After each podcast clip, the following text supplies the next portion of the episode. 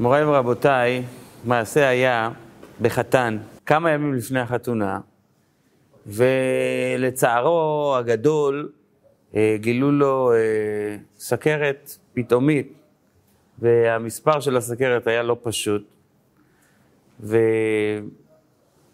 עליו, נפל על כלתו, הוא מנסה בכל דרך אפשרית, כמו שאומרים, לארגן, לסדר. נותנים לו מכשיר שמחובר לגוף, המכשיר בודק על בסיס קבוע את כמות הסוכר שבדם, וגם כן מזרים אינסולין כשצריך. הסיפור היה בארצות הברית. הוא הולך בלילה עם המכשיר הזה, והוא כולו בצער. הוא צריך לספר לכלה שלו שיש. לה עכשיו בעל, שיהיה על אינסולין קבוע, לחתן. והוא אומר, מה אני הייתי צריך את הצרה הזאת? וכולו כאוב. פתאום, תוך כדי שהוא במחשבות, מתנפלים עליו כמה מאנשי עולם התחתון, שמסתובבים ברחובות האפלים של, אה, של ניו יורק בלילות, ותביא את הכסף. ואם הוא לא מוציא את הכסף, רוצים לרצוח אותו, מקדחים שלופים. הבן אדם במתח עצום, במתח אדיר, ו... הוא צועק בליבו להשם, משום שהם איימו עליו שאם הוא מרים את הקול, אז אוי ואבוי לו, אבל פתאום, בהשגחה פרטית לא מובנת, המכשיר של, ה... של הסכרת מתחיל לצפצף. אה, משהו שם, נגמרה בטריה, או אני לא יודע מה, נגמר, מתחיל לצפצף.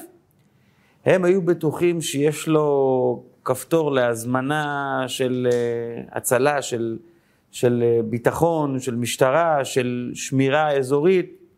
תפסו את הרגליים שלהם וברחו. הוא מסתכל מה היה פה, בסך הכל המכשיר קצת צפצף. ואז הוא אומר לקדוש ברוך הוא, בונו של עולם, עמדתי עכשיו כפסע בין חיים למוות. תודה לך שנתת לי את הסכרת הזאת ואת המכשיר הזה, זה הציל לי את החיים. עם הסיפור הזה הוא הולך לכלתו, מספר לה את הכל, היא אומרת, מה השאלה בכלל? הרי בזכות זה אתה חי. וככה זה עבר, הכל בשלום.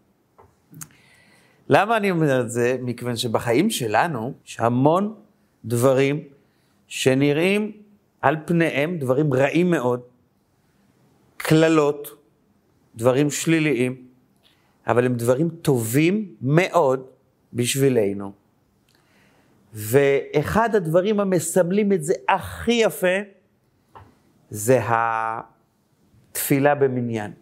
ולא רק תפילה במניין, אלא כל דבר שבקדושה אנחנו צריכים לעשות בעשרה. ואיפה לומדים את זה שזה צריך להיות בעשרה? כי כתוב בפסוק, ונקדשתי בתוך בני ישראל. בני ישראל זה עשרה. מאיפה לומדים את זה שצריך עשרה בשביל כל דבר שבקדושה? לומדים את זה מהמרגלים. עד מתי לעדה הרעה הזאת הבדלו מתוך העדה הזאת, מביאה שם הגמרא, וזה קורח ועדתו. מרגלים וקורח, זה הראיות שמביאה הגמרא, שעדה זה, זה עם ישראל, ועשר כמו שהיה במרגלים. חבר'ה, זה פשוט פלא פלאות, ומציין את זה האחיין של רבי אלימלך מליז'נסק בדרך פיקודך, רבי צבי אלימלך מדינוב, הוא מציין את זה בספר שלו. כל ענייני הקדושה של היהדות בעשרה, והם כולם נלמדו ממרגלים וקורח. אתם שומעים מה מדובר כאן? המרגלים, שהתורה קוראת אותם שהם אנשים רשעים, וקורח, האנשים הרעים הללו, הם לימדו שכל דבר שבקדושה צריך שיהיה עשרה. ללמדך שאין דבר רע בעולם שלא מסתתר מאחוריו איזשהו דבר טוב. יש גם ברע טוב בכל רע שקורה לנו. כמו בסיפור הזה של אותו בחור. כל דבר שלילי יש בו גם כנקודה טובה ואפילו טובה מאוד. עכשיו, זה לא רק במובן של מרגלים, קבוצה, קורח, עדה, לא. זה גם ביחס לאדם באופן ספציפי, האדם האישי. יש תהילים של הצמח צדק, עם פירושים שלו, קבלה וחסידות, שנקרא יעל אור. והצמח צדק שם מסביר שהקדוש ברוך הוא מפיל בן אדם בתוך חטא, מפיל אדם בתוך חטא, כדי שהבן אדם יהיה בתחושה של ייסורי מצפון, משום שלחטא יש סגולה חיובית, שאחרי שאדם חוטא, הוא מתמלא בנקיפות מצפון, ואנחנו מכירים את זה. שום דבר בעולם לא מביא אדם לתחושה של חרטה איומה, אלא חטא. לפעמים הקדוש ברוך הוא רוצה שהאדם יחיה בתחושה של חרטה, בתחושה של ענווה, בתחושה של ביטול, והוא ישמר את עצמו באמצעות התחושה הזאת. כשאתה בביטול אתה משמר את עצמך, אתה גורם לעצמך, סייעת בהצלחה בכל מה שאתה עושה. אז כדי שתהיה תנועה של ביטול, מביאים עליך חטא, נורא עלילה על בני אדם, לא בכוונה, לא בגלל שרוצים שתחטא, אלא כי רוצים שתשמר את עצמך, והחטא והייסורי המצפון שבעקבותיו עושים את זה לאדם. נמצא לפי זה שהרע הכי גדול בעולם, שזה החטא, הוא הרבה פעמים משמש כחומר משמר, כקו חומטין, שעוזר לאדם לשמור על האישיות שלו, על הטוב שבו, כדי שהוא לא ייפול ויזוז לכל מיני מחוזות לא טובים. אז זו נקודה שהיא נורא נורא חשובה, שאנחנו נראה קודם כל את הרע בעולם גם באופן חיובי. זה א'. עכשיו, לענייננו, כשאנחנו אוחזים עכשיו בתחילת חורף, ויעקב הלך לדרכו, ולאיזה דרך אנחנו הולכים? אצל חסידים מאחלים קיץ בריא, אבל העולם מאחל חורף בריא. מפני שהחורף נושא בחובו הרבה אלמנטים שיוצרים בעייתיות לבריאות הגוף, בגשמיות, קור, צינון, שפעת, וכדומה. והקור יוצר גם בעיות רוחניות. הקור יוצר לאדם אה, קיבוץ, קיבוץ, קושי לקום בבוקר, קושי לעשות את עבודת השם כמו שצריך, חוסר חשק, איך שקורה את זה העולם, דיכאון חורף. כתוצאה מה... מהאווירה מסביב. עכשיו פה גיליתי דבר מדהים. התימנים, בנוסח התפילה שלהם, בנוסח הבלדי, בתפילת שחרית יוצר אור, הם אומרים ביטוי, התקנת מאורות לשמח עולם. למה המשפט הזה כל כך ככה מעורר אותי? התקנת מאורות לשמח עולם. כל המחקרים שמדברים על uh, דיכאון חורף, שואלים מאיפה זה בא? קודם כל, מאין, מאין הוא בא? מאיפה זה מתקדם לאדם? אז הם אומרים שזה בא כתוצאה מזה שבחורף יש פחות אור. האור, האור יוצר אצל האדם שמחה, הוא מעורר הורמונים פנימיים, שההורמונים הפנימיים האלה יוצרים את השמחה בתוך האדם. הבעל שם טוב אהב אור, אור בגימטריה רז. האור יוצר, אה, וזה משפיע על כל העולם, זה משפיע נורא חזק. ועד שהמחקרים לא גילו את זה, הנוסח של יוצר אור, של הבלדים, כבר אמר את זה. יצרת מאורות לשמח עולם.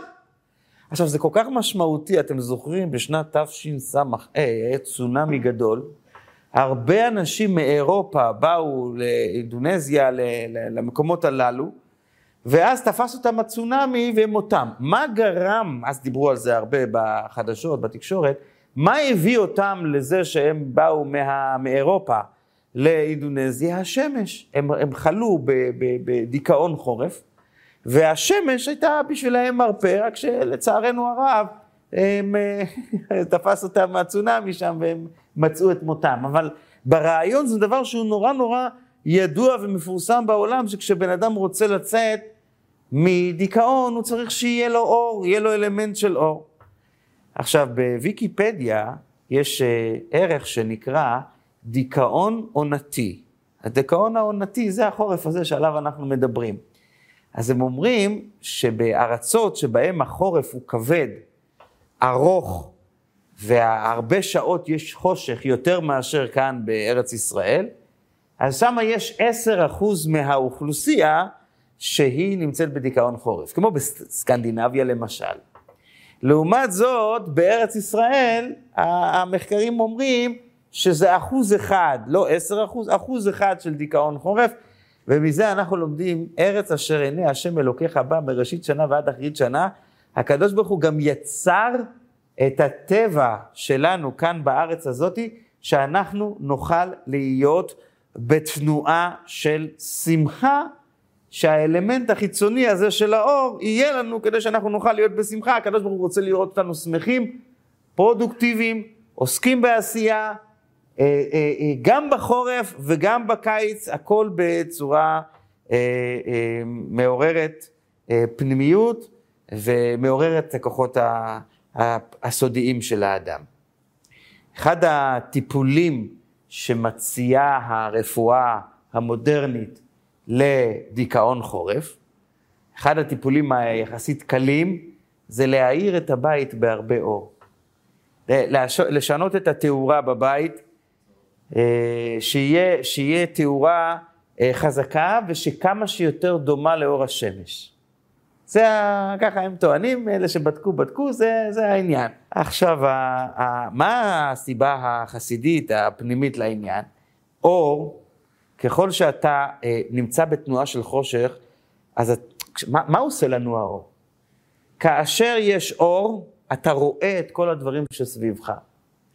אתה רואה דברים, הטבע של האדם זה כשהוא רואה משהו, הוא נכנס לתוך מה שהוא רואה. אני רואה אותך, אני חושב עליך. אני חושב עליך, אני חושב עליכם, אני, אני אמ, אה, יוצא קצת מעצמי ונכנס אליכם.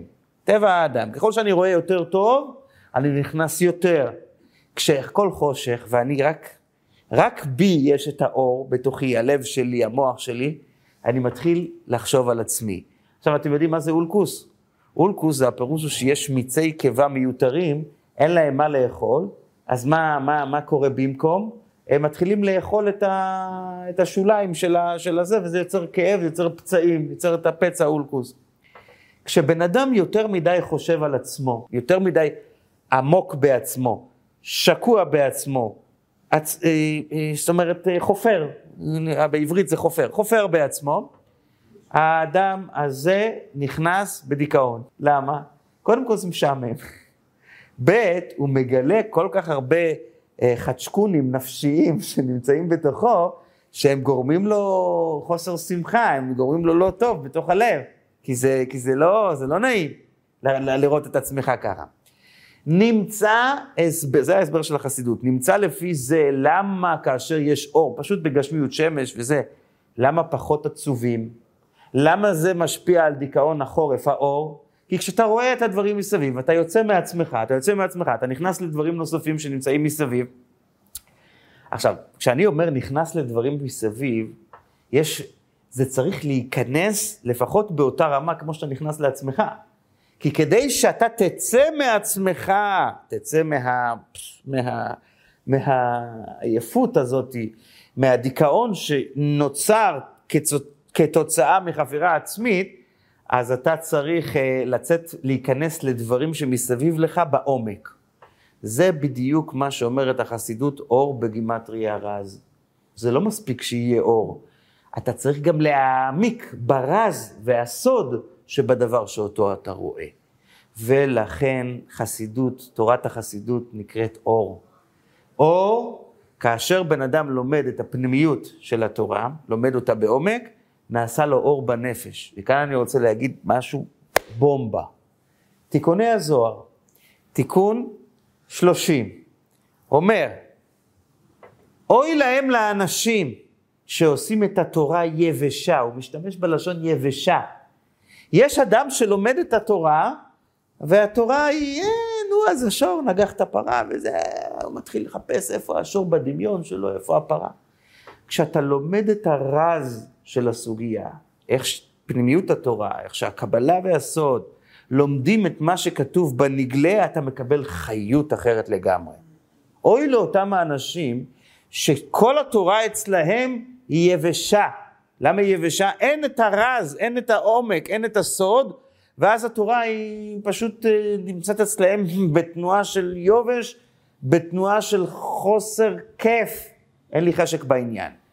מה זה קשור לענייננו? משום שבן אדם שאין לו סוד במשהו שחוץ לו, אין לו חשק לחפור במשהו שחוץ לו, בענייננו, בשביל יהודי, תורה, אדם כזה יהיה צריך להיות בדיכאון, בדיכאון קיץ, בדיכאון חורף, משום שהוא צריך להחליף סוד בסוד. או הסוד שבתוכך, או הסוד שבתורה, תורת הסוד.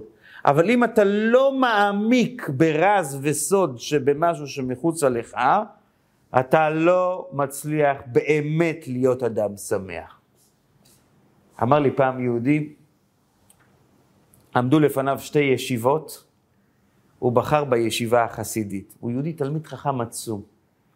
ניבאו לו שהוא יהיה אחד מראשי הישיבות הכי גדולים בעולם. והוא באמת תלמיד חכם גדול. יהודי מבוגר, בן ש... קרוב ל-80. והוא אמר לי, תדע לך, אתה יודע למה הגעתי לישיבה חסידית? ראיתי את השמחה שיש שם. אלה שעוסקים ברז והסוד, הם חייבים להיות שמחים, משום שברגע הם יוצאים, כמו שאומרים, מהדיכאון הפנימי, מהסוד של החפירה הפנימית, אל הסוד של החפירה של התורה. ואז הם הופכים להיות שמחים. עכשיו אני ממשיך הלאה את המחקר. המחקר אומר, כשיש אור גשמי, אז אתה שמח. אבל שם טוב גם אהב אור גשמי. אבל הם אומרים, האור, בתוך האור גופה יש דרגות. אמרתי אור השמש, ויש מחקרים שטוענים אור כחול. אור כחול, במובן הקבלי שלו, הצבעים יש להם משמעויות. האור הכחול, על פי קבלה, זה התכלת של הציצים. התכלת, הגמרא במסכת סוטה אומרת, שתכלת דומה לים, וים דומה לרקיע, וכיסא הכבוד וכולו וכולו וכולו. הצבע תכלת, בהשראה הרוחנית שהוא נותן לאדם, זה צבע ששייך להעלאת סיטואציות, אבל סיטואציות שקשורות עם רוחניות. לא סתם סיטואציות, אלא סיטואציות שקשורות לעניינים רוחניים. דימויים, זה דומה לזה, זה דומה לזה, זה דומה לזה, זה דומה לזה. לכן, הצבע הכחול, יש לנו אותו גם כן בציצית, הצבע הכחול היה אמור להוציא את היהודי מהמצב שהוא שקוע בחומריות של העולם הזה, בגשמיות של העולם הזה, אולי אפילו בתאוות של העולם הזה, וזה אחת הסגולות שהיו מסתכלים על ציצית. כשבן אדם היה מתעוררת בו איזושהי תאווה או איזשהו קושי שקשה לו להתגבר, הוא היה מסתכל על הציצית וזה היה מנער אותו. כי בציצית היה את חוט התכלת, והתכלת הייתה מעבירה אותו לעומקים אחרים. עד עכשיו היית עמוק בהרגשת עצמו שמעוררת בך סיטואציות לא טובות, ואתה עובר מהסיטואציה הזאת לסיטואציה אחרת, קדושה, נעלית, שהיא רוחנית יותר. זה הצבע הכחול. האור הכחול שיש לו אה, עוצמה חזקה להוציא את האדם מהעומק העצבותי שבו הוא נתון. הלאה, שלב מתקדם בעבודה. החסידות מלמדת את האדם להשתמש בכל טבע וטבע שיש לו לכיוון חיובי. הקדוש ברוך הוא הכניס בחורף את המושג הזה, דיכאון חורף, והיהודי יוצא לדרכו, ואומרים יעקב הלך לדרכו, לא לדרכם, לדרכם לא כאמר, אלא לדרכו, זאת אומרת כל אחד הולך לקונכייה שלו, לרחוב שלו, ואז אתה בודד. ותמיד התנועה של העצבות מתעוררת אצל האדם כשהוא נמצא לבד יותר מאשר כשהוא נמצא ביחד עם אנשים. והשאלה היא איך אנחנו מרפאים את זה גם כשאנחנו נמצאים לבד. אז התשובה במילה אחת, לימודים, ללמוד. למה? משום שבתניא כתוב שמראה לבנה מועילה לשמחה, מועילה ל, ללימוד רב, אבל שטחי. ואילו מראה שחורה, תנועת המראה שחורה בנפש, היא מועילה ללימוד וללימוד מעמיק מאוד. אה, והיו מגדולי ישראל שבאמת התבטאו על עצמם שהם מראה שחורה, הרבי היה אחד שאמר את זה על עצמו, מראה שחורה, שמראה שחורה זה עוזר לעניין של העמקה. הקדוש ברוך הוא נתן את החורף ואת האביות הזאת של החורף, את הסמיכות, את החשכות, השמיכה הזאת, את ההתכנסות שכולם מתכנסים בחורף, מתקרבלים, כשהגשם יורד בחוץ, וככה אתה בתוך הבית, כדי שתהיה באיזושהי תנועה של מרה שחורה, שהיא תעזור לך להעמיק באותם דברים שאתה יכול להעמיק בהם. ולכן אה, אה, מי שרוצה באמת לנצל את החורף מבחינה רוחנית טובה, ולנצל גם את המראה השחורה, שהיא בעצם מתנה טובה שנתן הקדוש ברוך הוא, יעמיס על עצמו איזה שהם הספקים רוחניים שהוא צריך לעשות בלימודים, וזה אמור לשנות אצלו מקצה לקצה את המצב רוח, כי הוא משתמש בצורה נכונה באותה מראה שחורה. עכשיו קצת אינפורמציה על ההבדל בין גברים לנשים. בנושא של דיכאון חורף. אה, שוב, מה שאומרים המחקרים, המחקרים אומרים שאצל, אה, זה, זה, זה, זה, איך אומרים, לכל אחד מהם יש צד אחד אה, חיובי ושלילי, לכל אחד מהם. אצל נשים אומרים שדיכאון חורף הוא פי ארבע מאשר גברים, זאת אומרת, זה תופס אותם יותר, וזה לגמרי מובן, כי אישה, השורש שלה הוא מהגבורות, בינה, בינה יתרה ניתנה באישה יותר מבאיש, ועל הבינה כתוב מינה מתארין דינין. זאת אומרת, כל מה שקשור לגבורות מגיע לבינה, אז לכן הנושא של דיכאון ובינה הולך מאוד מאוד חזק. זה קשור גם לדיכאון שאחרי לידה, שלכן אה, צריך להיות מאוד מאוד, אה, איך אומרים, אה, מאוד מאוד ערניים לעניין, כשתופסים את זה בזמן מצליחים לטפל בזה טוב, לא, לא לדחות את זה. זה כאילו הצד, ה, הצד הזה. מצד שני, כשגברים נכנסים לדיכאון חורף, המחקרים אומרים, הם נכנסים חזק יותר וקשה יותר ועוצמתי יותר. אז לפני שמסרתי את השיעור, אז uh, יש איזה חבר שהוא uh, פסיכולוג, פסיכיאטר ואפילו פרופסור לעניין, אז uh, הבאתי לו את הזה ושאלתי אותו איך הוא מסביר את זה. אז הוא אמר לי שזה נורא פשוט, הוא אומר לי, זה בדיוק כמו חיסון מצינון. כשמבוגרים מקבלים צינון, הם מקבלים אותו יחסית... יחסית חלש. קודם כל, שאלה מקדימה, למה, למה כל שנה אנחנו יכולים להיות מצוננים אפילו כמה פעמים בחורף? הרי התחסנו, אז איך אומרים, כמו החיסון של הקורונה, למה צריך להתחסן עוד הפעם? כבר התחסנו. אז התשובה היא שהצינון הוא כל הזמן משנה את עצמו, כל הזמן יש לו uh, ניואנסים yeah. חדשים, כל הזמן, הוא, הוא מתחדש, הוא מחדש חידושי תורה, כל הזמן פורה ורבה. ולכן כל פעם זה משהו חדש, אבל בכל אופן, וזה גם כן טענה שקשורה עם הקורונה גם כן, אבל הוא, אה, ככל שאתה מתבגר ועברת את זה יותר, אז נכנסו לך נוגדנים באמת, שהם מתאימים לי יותר ויותר אה, ניואנסים חדשים של אותו חיידק, או של החיידקים השונים שלו, ולכן המבוגר מצליח להתמודד עם צינון יותר טוב מאשר הילד, כי אצל הילד זה עדיין לא קיים.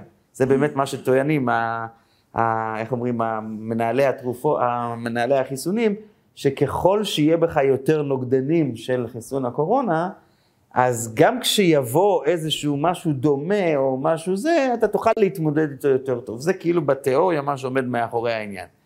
אני לא מביע דעה לגופו של עניין, אלא רק בתיאוריה, איך שזה עובד מבחינה רפואית. אז לענייננו, אצל גברים, מכיוון שהם פחות דיכאוניים על בסיס קבוע, כי הם לא שייכים לבינה ולגבורה כל כך, אז אין להם מערכת חיסון שיודעת להתמודד איתו כל כך טוב. אז לכן כשזה נופל עליהם, זה נופל עליהם יותר חזק, עוצמתי יותר, כמו, כמו הצינון אצל הילדים. ואילו אצל הנשים, כיוון שהן מתמודדות על בסיס קבוע עם זה, אז הן פיתחו נוגדנים, אז הן יודעות לצאת מזה גם כן יותר טוב. זה רק מראה לנו איך שה... הדברים בעולם הם אה, משתנים אה, מקצה לקצה. אז קודם כל, זה מלמד קודם כל שאיך צריך להתייחס בבית, השלום בית, איך צריך להתייחס, איך צריך אה, איך להכיל אחד את השני, כשאישה רואה שבעלה מדוכא אובר, והיא אומרת, מה שטויות, נו מה, תתעורר וזה, היא צריכה להבין שכשהוא נכנס לסיפור, אז הוא נכנס לזה עם הידיים ועם הרגליים, איך אומרים, עם ארבע רגליים הוא נכנס. לא כמוה שהיא נכנסת מהר ויוצאת מהר, נכנסה בשלום ויצאה בשלום. אותו דבר זה גם ביחס ל... הוא, הוא רואה ש... איך אומרים? בבוקר אני רואה אותה במיטה, אחרי בסוף שבוע גם כן היא במיטה, ומה זה? מה זה כל הזמן ככה? יש יותר, אה, אה, אה, בחורף זה יכול לקרות יותר פעמים וצריכים לקחת את זה בחשבון. אותו דבר אנחנו צריכים להיות ערניים ביחס לילדים שלנו, משום שהילדים שלנו גם כן... הם עצבניים יותר בחורף, הם פחות מתאווררים בחוץ, הם פחות רצים בחוץ, אז הם פחות מוציאים מרץ, אז בגלל זה קשה להם יותר.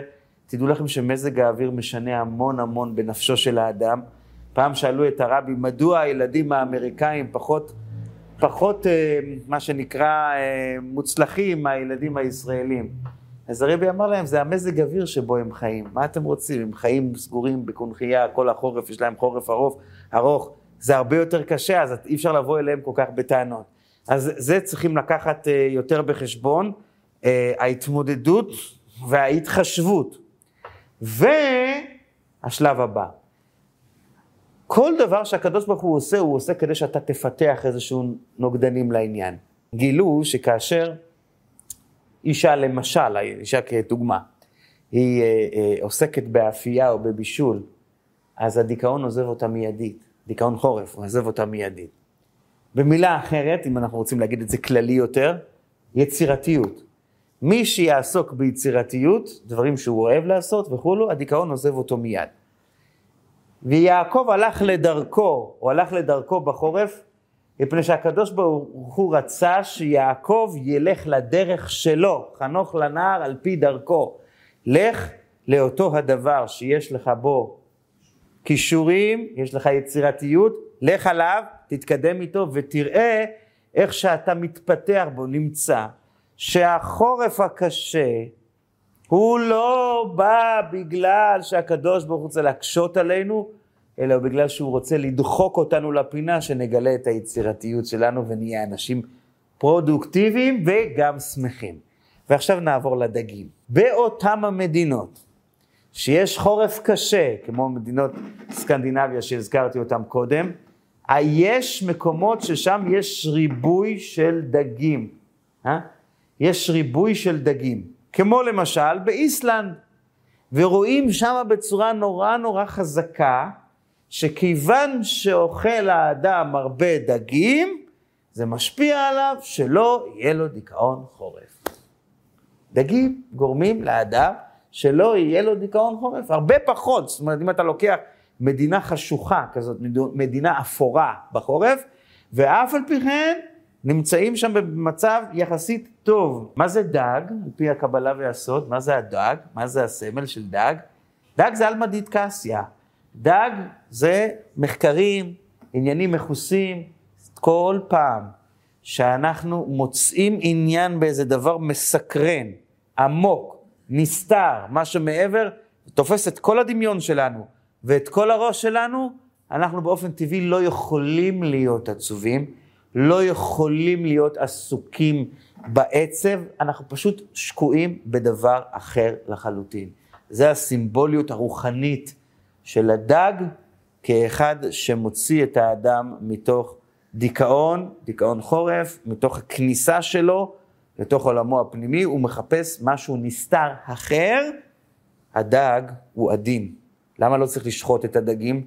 כי הם עדינים. בהמות גסות יותר צריך לשחוט.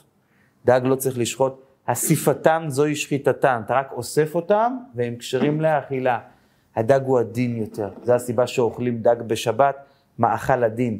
נשמות הצדיקים מתגלגלות בדגים. מדוע? מפני שהם עדינים יותר, וזו הסיבה שקל לו יותר להוציא אותך מההיעלם הפנימי של הדיכאון אל הגילוי הנש... הנפשי, הנשמתי שבתוכך. בחורף, אנחנו עדיין אה, במצב ביניים שבין קיץ לחורף, בין, בין סתיו לחורף. ובחורף האנשים משום מה עייפים יותר, ואני אומר לכם זה בדוק. להוציא אנשים לשיעור בחורף בשעה שמונה וחצי, תשע, זה לא הולך. מה הסיבה? כי המערכת הביולוגית של האדם בנויה ששלוש שעות אחרי שכבתה השמש, אחרי שירדה השמש, האדם פתאום הופך להיות עייף. לא בגלל שהוא באמת עייף. תחשבו שבקיץ זה יכול להיות בארבע וחצי, רבע לחמש, רבע לשש, רבע לשבע, רבע לשמונה, שמונה בערב הבן אדם, כל האנשים מתכנסים בבתים שלהם. מה קרה לכם? אתם תמיד הולכים, איך אומרים, 11, 12, 1, מה קרה פתאום? בשעה שמונה בערב, בערב אתם עייפים, אומרים לכם תצאו קצת החוצה, הם לא יוצאים, סגורים בתוך עצמם. ודרך אגב, הסגירות הזאת, בהמשך למה שאמרתי קודם, שיש פחות אור, והאור משפיע על חוסר אה, שמחה, הסגירות הזאת בתוך הבית גורמת גם כן חוסר שמחה. אה, אה, אין ספק שאנחנו נצטרך להילחם בזה. קודם כל, היהדות נלחמת בזה יפה מאוד.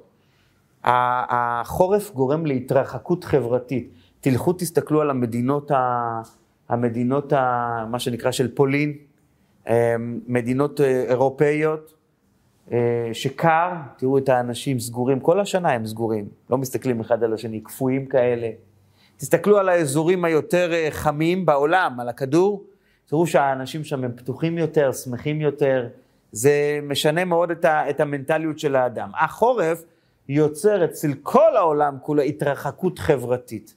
החסידות נלחמה עם זה, אולי בגלל זה בהשגחה פרטית י"ט בכסלו חל דווקא בחורף, וגם חנוכה, ועוד כמה מועדים, להוציא את החבר'ה מהבתים, להוציא אותם להתכנסויות חברתיות. חייבים להילחם בתופעה הזאת, להתמסר לפעילויות חברתיות גם בתוך החורף. בעולם הפתוח, איך מדברים על זה? בפרסומות. כדאי לך לקנות חור, אה, כלב. הוא יציל אותך מדיכאון חורף. זה הפרסומות. מציעים לך לקנות כלב, למה? כי הכלב, חוץ מכבודכם, צריך שיוציאו אותו. תרצה או לא תרצה, הוא ישגע אותך אם לא תוציא אותו. צריך להוציא אותו, ואז אתה קצת מסתובב, והמצב רוח שלך משתנה פלאים, כי קצת ראית עולם, ראית סביבה, ראית אנשים, ראית אוויר, נשמת אוויר, והדיכאון שלך יוצא. מוריי ורבותיי, אני לא מטיף לקניית כלב, אבל אני בהחלט חושב שהאדם צריך ליצור בלשון של, ה, של הפסיכולוגיה דברים מחייבים, שיאלצו אותו לצאת. צא מעצמך. איך אומרים? צא מן התיבה. יש להיכנס אל התיבה ויש צא מן התיבה. צא מה, מהקונכייה שלך, וזה יכול להיווצר רק על ידי דברים מחייבים. קודם כל תתחייבו, אחר כך תבדקו אם אתם יכולים לעשות את זה. קודם כל תגידו שאתם באים, אחר כך תבדקו אם משתלם או לא, ומרוב בושה תבואו. כדי שהאדם יוכל לצאת מעצמו, זה נורא חשוב. ועכשיו אני מגיע לחלק, אומרים, הכי קשה, של האשמות עצמיות קשות. בחורף האדם מאשים את עצמו, מרגיש את עצמו יותר חסר ערך. איך אומרים הישראלים? טמבל. מרגיש טיפש, מרגיש מטומטם יותר מאשר בקיץ. כן, לא לחינם, בחסידות ובקבלה כתוב שבקיץ עבודת השם היא קלה. בחורף עבודת השם היא קשה. ותמיד האנשים שואלים אותי, מה אתה מדבר? בקיץ אתה הולך בחוץ, אתה צריך לשמור את העיניים, איזה ניסיונות, איזה דברים, בחורף כולם בפנים. מה זה? לא ולא. משום שזה לא מה שקורה בחוץ, זה מה שקורה בפנים. בקיץ בפנים קל לך יותר, בנפש שלך קל לך יותר. בחורף ההאשמות והחוסר הערך שלך הוא קשה יותר. אז אני רוצה לתת לכם טיפ, שראיתי חסיד זקן, שלוקח פנקס ורושם מדי פעם משהו, ופעם אה, הוא נתן לי להסתכל בפנקס ואני אה, דפדפתי קדימה ואחורה והוא לא כעס עליי, וראיתי שהוא כותב כל מיני דברים שלא מובנים, שאלתי אותו מה העניין, הוא אומר לי, כל פעם שאני שומע מחמאה ממישהו או שיש לי זה, יש לי זה בעמוד מסוים שאני כותב, וכאשר אני בדאון, אני פותח את העמוד הזה, אני קורא, ואני משכנע את עצמי שזה לא נכון. יש לי ראיות, הנה, ראיות הוכחות. אז אני רוצה לומר שבחורף אנחנו נצטרך לאסוף את הראיות האלה, כדי שהאדם לא ייכנס לאיזושהי תנועה של דיכאון. מספרים על אחד מהתלמידים החשובים של אדמו"ר הזקן, שהיה סוחר גדול, והוא אה, גר בעיר ויטפסק, באותה תקופה שהיה אסור ליהודי לגור שם, ובגלל שהיה אה, סוחר, נתנו לו אישור מיוחד. כמו שיש תו ירוק, ומבטיחים שיהיה חריגים לתו הירוק. אז הוא היה חריג. אז האדם הזה חי בין גויים, ובין גויים פשוטים, אה, שכאילו היה אפשר להיות מושפע מהם לרעה, ושאלו אותו, איך אתה מחזיק מעמד? אז הוא אמר להם, בכוח מידת הגאווה. מה? הרבי סיפר את הסיפור הזה פעם, הוא אמר, בכוח מידת הגאווה, אני כל הזמן מספר לעצמי, אני תלמיד של האדמו"ר הזה, כן, מתאים לי להתנהג ככה? לא מתאים לי להתנהג ככה. כל הזמן היה לו בתנועה כזאתי, שזה לא מתאים לי. אני רוצה לומר, בהקשר לדיכאון החורף, דיכאון החורף בהמשך להאשמות וחוסר אה, ערך עצמי, הוא יוצר אומללות עצמית, רחמים עצמיים. אתה יכול למצוא את עצמך יושב בבית ופשוט אה, מוזיל דמעה. על מי? על עם ישראל? על משיח בן דוד שעדיין לא התגלה? אולי על גלות השכינה? על מה אתה בדיוק בוכה?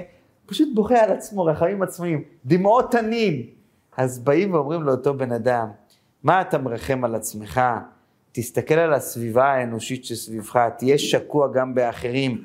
אמ, הרבה פעמים אנחנו מוצאים את עצמנו מתנהגים לא יפה, ממש לא יפה, דווקא לאנשים הכי קרובים. דרך אגב, בעיות של שלום בית נמצאות בחורף יותר מאשר בקיץ. כי בקיץ נמצאים פחות מאשר, פחות בבית. בחורף נמצאים יותר בבית, אז יש יותר בעיות של שלום בית. אז כשנמצאים בתוך הבית, ואנחנו נמצאים בתנועה של רחמים עצמיים, ואז בא מישהו ופתאום, מי שהוא או מי שהיא, ואומר לנו כל מיני דברים ככה, אתה יודע, מעצבנים כאלה, ככה בגדול היינו מבליגים על זה, מעבירים את זה, אבל כשאנחנו נמצאים בתנועה של רחמים עצמיים, אז אנחנו מתפוצצים, ואנחנו אומרים דברים שאנחנו לא היינו צריכים להגיד, ועל הדרך הרגיל אנחנו באמת לא אומרים, והתשובה לזה זה, ריבונו של עולם נתן את הדיכאון חורף, ונתן את הדיכאון חורף בצורה מאוד מאוד כאילו לא פיירית. זה לא שסתם אנחנו רוצים להיות מדוכאים, קר בחוץ, לכן אנחנו לא יוצאים. אתה, ריבונו של עולם, עשית חושך מוקדם, והחושך יוצר, אה, כמו שאמרנו קודם, את החיזוק של הדיכאון. ועכשיו אתה אומר לנו גם כן לא לריב, ועכשיו אתה אומר לנו לא לרחם על עצמנו, אבל זה בדיוק המבחן שרוצים לגלות באדם כוחות עליונים של התמודדות גם במצבי לחץ. ומתי אדם נמדד, אומרים חז"ל, בכוסו, כיסו וכעסו. שלושת המצבים הללו הם מצבים לא סבירים, לא נורמטיביים. ורוצים לראות האם גם במצב הלא נורמטיבי הזה אתה מסוגל לדפוק על מפתחי הלב שלך ולומר לעצמך בפה מלא, אני ואז להמשיך הלאה, כל אחד ועניינו, אני כזה וכזה, וזה לא מתאים לי לרדת לפחיתות הזאת, לשפה הזולה הזאת, לערך העצמי הנמוך הזה. אני הרבה יותר נעלה והרבה יותר גדול והרבה יותר חזק מאשר ליפול לעניין כזה. ולכן החורף ודיכאון החורף ויעקב הלך לדרכו, זה דברים מאוד יפים ומאוד ומאוד מחזקים. החורף צועק אלינו ואומר לנו, תעשו משהו עם עצמכם. תמלאו את עצמכם באיזשהו תוכן, בגלל שקר ובגלל שאין אור. תנסו לראות איך אתם משפיעים ומשנים את עצמכם, וכאן אני מגיע, תפתחו את האינטרנט ותראו איך מתמודדים שם עם דיכאון חורף, ותראו כל מיני הצעות. אבל ההצעות שמופיעות שם, זה הצעות שמתמודדות באופן החיצוני. הזכרתי קודם את האור, אבל אני מיד שמתי את האור הרוחני מול האור הגשמי. צור לעצמך אור ותורה אור בתוך הלב. תזונה, מדברים המון המון על תזונה. איזה תזונה תאכל כדי שלא תהיה בדיכאון? התעמלות, הרבה מדברים, וכמובן כדורים. ציפרלקס עושה שעות נוספות בחורף כל אדם חמישי בארצות הברית, השתבח שמו, לוקח והמינון עולה מחמש מילי, מיליגרם, משם איך שזה הולך, לעשר, כדי לעבור ולצלוח את החורף בשפיות. תורת ישראל, תורת החסידות, הקבלה והסוד, לא מעוניינים שבן אדם יעבוד בכדי להשפיע על עצמו רק באמצעים החיצוניים, אפשר גם אותם, אבל לא רק אותם. התורה מעוניינת שהאדם ישנה את החשיבה שלו הפנימית. יסתכל על העולם בצורה אחרת.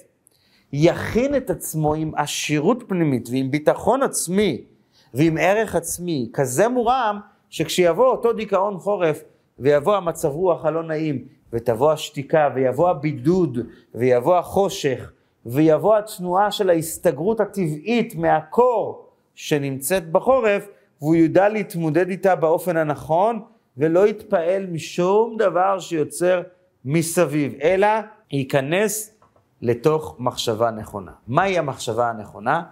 במילה אחת, מעבר למה שהזכרנו קודם, מחשבה על התורה, מחשבה בעומק התורה וכולו וכולו, אה, מחשבה על הזולת. להתחיל לחשוב גם על העולם שמסביב לך, לרצות לתקן את העולם שמסביב לך, להתכנס בתוך צורכיהם של כל מיני אנשים שקשה להם, ולאלץ את עצמך בכוח לעזור איפה שבן אדם זקוק לעזרה, לתקן את העולם.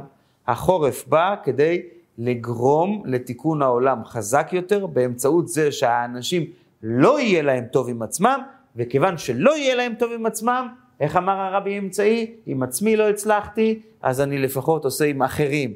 אז הוא בדרגות הגבוהות שלו, ואנחנו בדרגות הקטנות שלנו גם כן. נשתדל כל פעם לנסות לחשוב על בן אדם אחר, ואני חייב לספר לכם סיפור.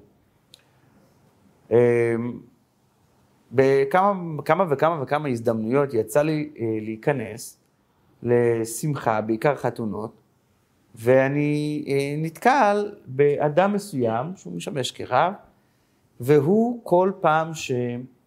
כל פעם שהוא אה, נכנס לאולם, אני רואה אותו בשלב הראשון עומד מול ה... אם זה התקליטן או הקלייזמרים שמנגנים, ועומד מולם עם הפנים אליהם ועושה להם כל מיני תנועות ידיים וכל מיני כאלה אה, ככה ש, שמעורר אותם, ש, שישירו וינגנו חזק יותר ועוצמתי יותר. אז אה, פעם אחת הוא התיישב לידי אחרי זה. אז שאלתי אותו, מה, מה הסיבה? שאני שמתי לב, אז הוא קצת הסמיק, שכאילו אה, תפסתי משהו, אמרתי, אני שם לב שכל פעם שאתה נכנס, אז אתה, אתה ככה אה, מאוד מאוד משמח את המוזיקה. אז הוא אמר לי דבר שאם הוא לא היה אומר, לא הייתי חושב. הוא אמר לי שמכיוון שיש מצווה לשמח את בעלי השמחה, אם זה חתן, אם זה כלה וכולו, וכאשר המוזיקה מנגנת יותר טוב, אז יש יותר שמחה, במילא שימחת אותם יותר. ומכיוון שאני צריך ללכת מהר, אז אני משמח את המוזיקה ונותן להם קופלימנטים, ואיזה יופי, משמח אותם על זה, וכשהם רואים שמחמיאים להם, הם מנגנים יותר טוב, וככה אני משמח את החתן והכלה בעקיפין. מחשבה כזאת לא, לא, לא עלתה בדעתי אף פעם, אבל אני לא יכול שלא להגיד לכם שסגנון כזה של מחשבה, איך לפתח משהו בשביל לשמח את הזולת, אז זה בהחלט אה, אה, מעורר את הלב, זה בהחלט דבר יפה, זה בהחלט דבר אה, חיובי. וכשאנחנו אה, מדברים על הנקודה הזאת, איך, אה, אה, כמו שאומרים, לנסות לחשוב על הזולת, אז חייבים לתת הבהרה קצרה. הרבה פעמים קשה לנו להשקיע בזולת. הרבה פעמים הזולת מעצבן אותנו. הרבה פעמים הזולת הוא, הוא אה, טיפוס כזה ש... אה, אה, נאחסה כזה. יש משהו בתורה שיכול להעניק לנו כוח. הקדוש ברוך הוא נותן לעם ישראל את התורה. בני ישראל מבקשים שלא הקדוש ברוך הוא ידבר איתם בזמן מתן תורה ישירות, אלא שמשה רבינו ידבר איתם ישירות. ויאמר השם אליי, מספר משה רבינו, שמעתי את כל דברי העם הזה, אשר דיברו אליך, אל משה. היטיבו כל אשר דיברו. מי ייתן והיה לבבם זה להם כל הימים. מה הם ביקשו? דבר אתה עמנו ונשמעה, ואל ידבר עמנו אלוקים פן נמות. שואלים המפרשים, על זה אומר הקדוש ברוך הוא מי ייתן והיה לבבם זה אותי ליראה אותי כל הימים, זה אני רוצה שיהיה להם כל הזמן?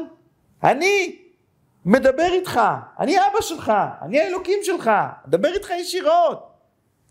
ואתה אומר, אני לא רוצה לשמוע אותך אבא, דבר איתי בתרגום, תשלח את הנביא. ועל זה הקדוש ברוך הוא אומר, מי ייתן והיה לבבם זה? שימשיכו ככה בכיוון הזה? תמוה מאוד. המפרשים אומרים שהקדוש ברוך הוא התכוון כאן להגיד, אוי, כמה אני שמח, אוי, כמה אני מאושר, שהם לא עושים לי אחד בפה ואחד בלב, אלא אומרים לי בפרצוף מה שהם חושבים. הם אומרים לי שאין להם כוח לשמוע אותי, הם מפחדים שהם ימותו מרוב עוצמה.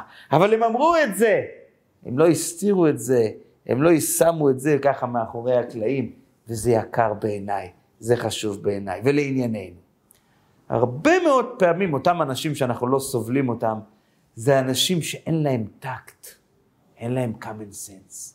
הם אומרים דברים לא במקום, מספרים דברים שלא רצינו שהם ישמעו ברבים, מוציאים כל מיני דברים שמהקשרם, הם מעצבנים, טיפוסים.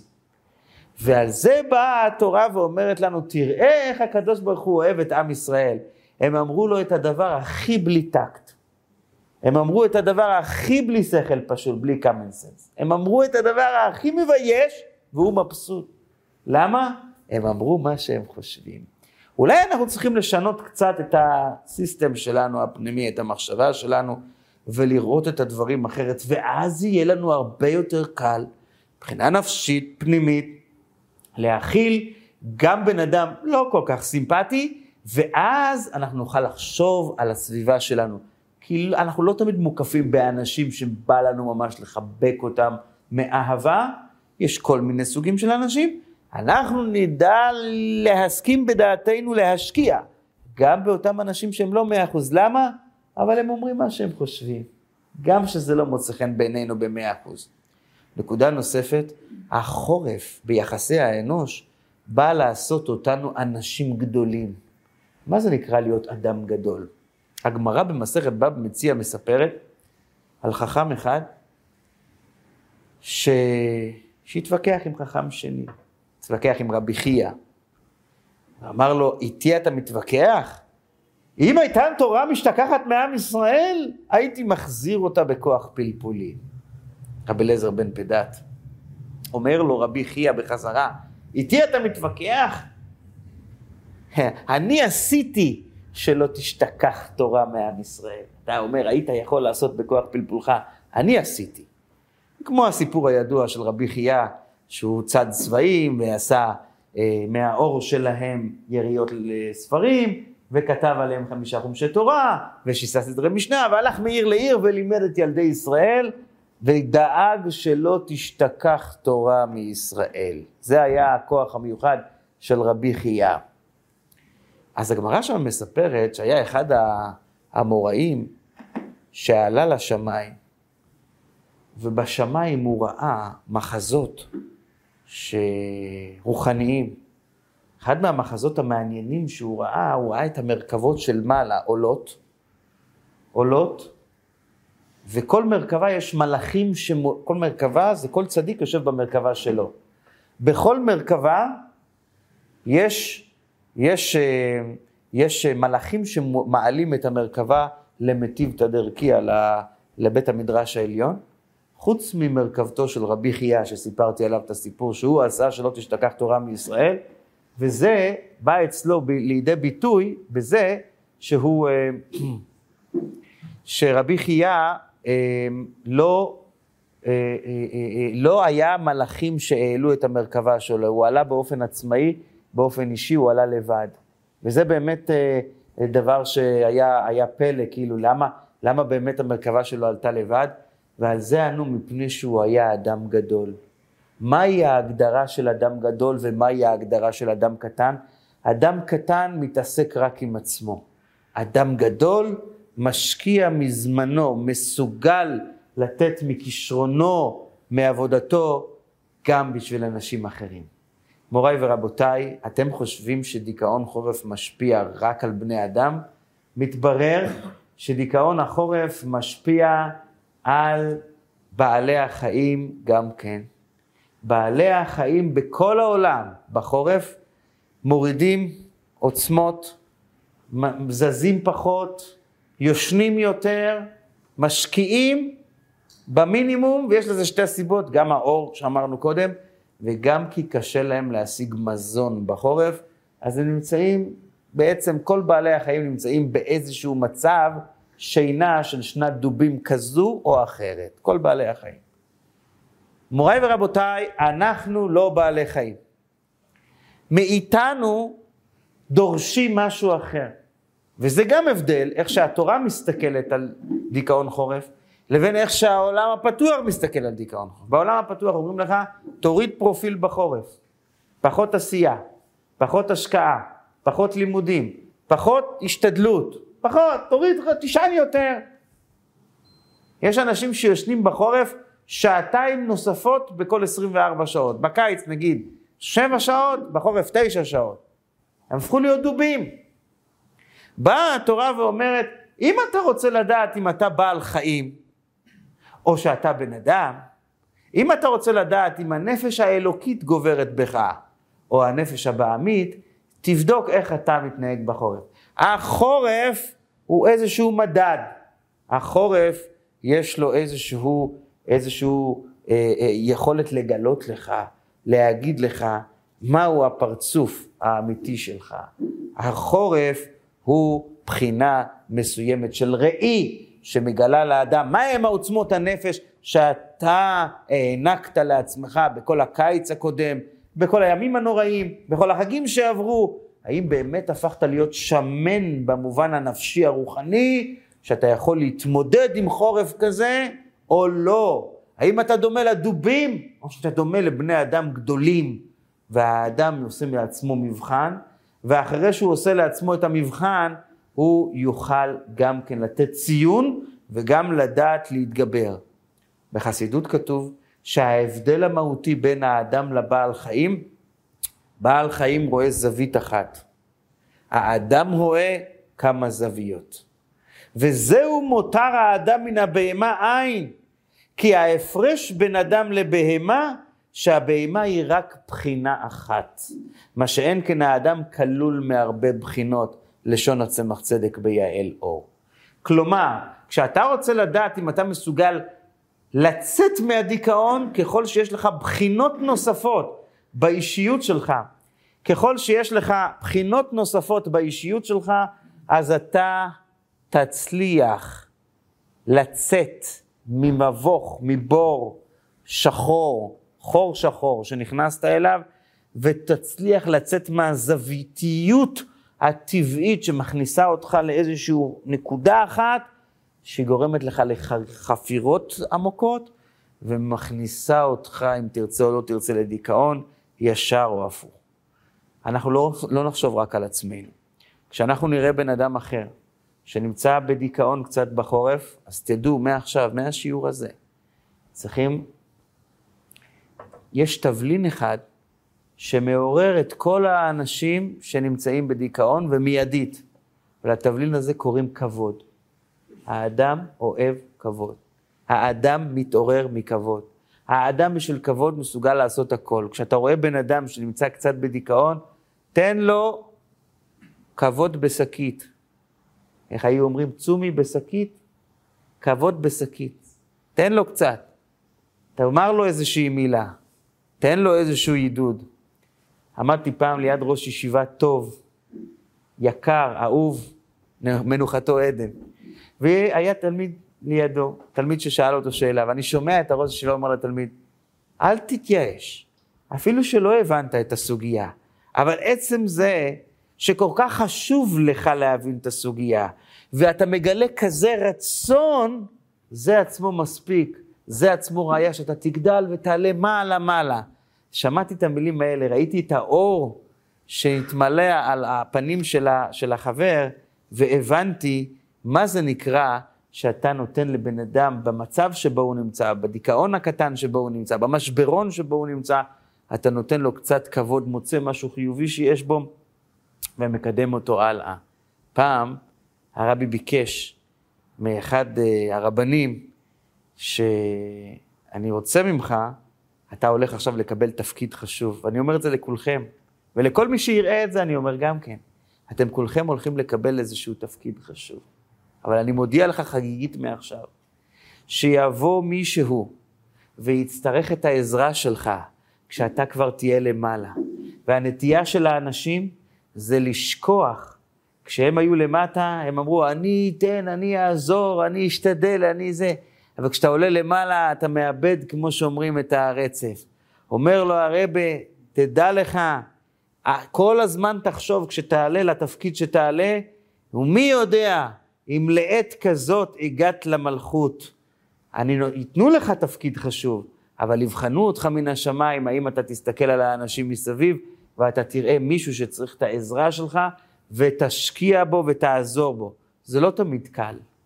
יש טבע של כל אומן שונא בעלי אומנותו, אבל אדם שמצליח להתעלות מעל הטבע הזה, אדם שמצליח לפרגן ולהאמין שאף אחד לא יכול לקחת לו שום דבר, ומה יעשה לי אדם? אף אחד לא יכול לגנוב ממני כלום, שום הצלחה. הכל אני יכול, כמו שאומרים, לתת, תשקיעו. תמיד אני אוהב לספר את הסיפור הזה על... Uh, אחד מהשירים המפורסמים של עם ישראל, הברון רוטשילד, שהברון רוטשילד היה בשונה מכל מיני עשירים גבירים, כל מי שהיה בא אליו ואומר לו, איך נהיית עשיר? היה יושב איתו והיה מספר לו איך עושים את זה. תעשה ככה, תעשה ככה, תשקיע פה, תשקיע שם, וכולו וכולו וכולו, ואף פעם הוא לא הפסיד מזה. הוא אמר לאנשים, אני לא שומר לעצמי את הדברים כסודות אה, סודות מקצוע, אני נותן לכולם. משום שאם אתה נותן, הקדוש ברוך הוא נותן לך עשר אלף פעמים ככה בסייעתא דשמיא, ותרשו לי רק לסכם את הדברים ולסיים אותם. בכל רע יש גם דברים טובים, ולא סתם דברים טובים, אלא דברים טובים גדולים. וגם בדיכאון החורף יש הרבה דברים חיוביים, הוא בחינה של ירידה מסוימת נפשית, אבל היא אמורה להביא עלייה, ועלייה גדולה. החיסרון באור הפיזי מביא לדיכאון. בארץ ישראל, ברוך השם, החיסרון הזה הוא מועט מאוד. בכל אופן, כשאנחנו נוסיף באור גשמי, זה יסייע לשמחה, וכל שכן אם אנחנו נוסיף באור רוחני, בלימוד תורה בכלל, בלימוד חסידות בפרט, בדימויים לעניינים ודברים רוחניים. המראה השחורה של דיכאון החורף יכולה להועיל להוספה שלנו בלימוד תורה בהעמקה, בפיתוח היצירתיות שלנו, בעיסוק בדברים נסתרים, דברים מיסטיים. אה, היא מאלצת אותנו ליצור מחייבים לצאת, לעשות, ליצור כינוסים, התוועדויות, פעילויות חברתיות ביתר שאת. דיכאון החורף בטבעו מביא האשמות אישיות, הכרה עצמית חזקה יכולה להתגבר על ההאשמות האישיות, לחזק את גאוות היחידה שבתוכנו, אה, לחזק את הלעשות משהו עם עצמנו, לשנות את התפיסה הפנימית שלנו, להעשיר את הנפש מבחינה רוחנית, כל זה עוזר שהאדם לא ייפול בתוך הדיכאון. לחשוב יותר על הזולת שסביבנו, לא רק על עצמנו. אנחנו נאלצים להתעסק עם האחרים כתוצאה מדיכאון החורף, אבל זה לטובתנו בסופו של דבר. בכדי שאנחנו נצא מעצמנו, אנחנו חייבים לראות את המעלה שיש בזולת, ועל ידי שאנחנו רואים את המעלה שבזולת ומעריכים אותו, אנחנו גם הופכים להיות אנשים גדולים יותר ואיכותיים יותר. מי שמצליח לצאת מדיכאון החורף, ראיה שהוא יצא יותר מהבהמיות שלו, אותה בהמיות שרואה את כל העולם בזווית אחת, הוא רואה את העולם בכמה זוויות. כדי להוציא את הזולת מהדיכאון צריך לתת לו כבוד, וצריך להיות אחד כזה שחושב שיכול להיות שאני כולי נבראתי בשביל להועיל לאותו אחד. ואני רוצה לסיים רק במילה אחת, אחד מהראשי ההייטק הישראלי, דוב מורן, אמר פעם, כשאני מסתכל על הצלחה פיננסית, אני לא יכול לראות אף פעם את ההצלחה בטור מספרי שעולה אחד אחרי השני, שלב אחרי שלב, כמו עלייה במדרגות, ממדרגה למדרגה. עלייה פיננסית בנויה שכשאתה תסתכל אתה פעמים תראה עלייה, פעמים תראה ירידה, רק אם אתה תסתכל על הגרף. במרחק גדול אתה תראה שבגדול היית בעלייה. אבל אם תסתכל על הפרטי, על בסיס יומיומי, או אפילו על בסיס שבועי או חודשי, לא תראה את העלייה. ואני הרגלתי את עצמי לא להתייאש מנפילות כאלה או אחרות, מכיוון שאני יודע שכיוון שאני משקיע, בסופו של דבר העולם כולו בנוי על תנועה של עלייה, אם אתה משקיע מה שאתה צריך להשקיע, אתה בעלייה. יכול להיות שעל הרגע נפלת, אבל במכלול עלית. וזו נקודה שהיא נורא חשובה בכל העבודה העצמית שלנו. יש עליות, יש ירידות, יש נפילות, שבע, שבע יפול צדיק וקם. אנחנו לא מודדים את העלייה הנפשית שלנו בהתאם לרגע, בהתאם לשבוע, בהתאם לחודש, אלא בנוגע למכלול. וכשבן אדם מסתכל על המכלול, סופו שיהיה עם מצב רוח טוב, משום שסופו של כל אדם בכללותו, לקבל סייעתא דשמיא גדולה מאת הקדוש ברוך הוא, ללכת ולעלות מעלה-מעלה. אז כשבן אדם יראה את המכלול, הוא יקבל בסופו של דבר שמחה, שהשמחה הזאת תעזור לו לצאת מכל דיכאון שהוא. תודה רבה.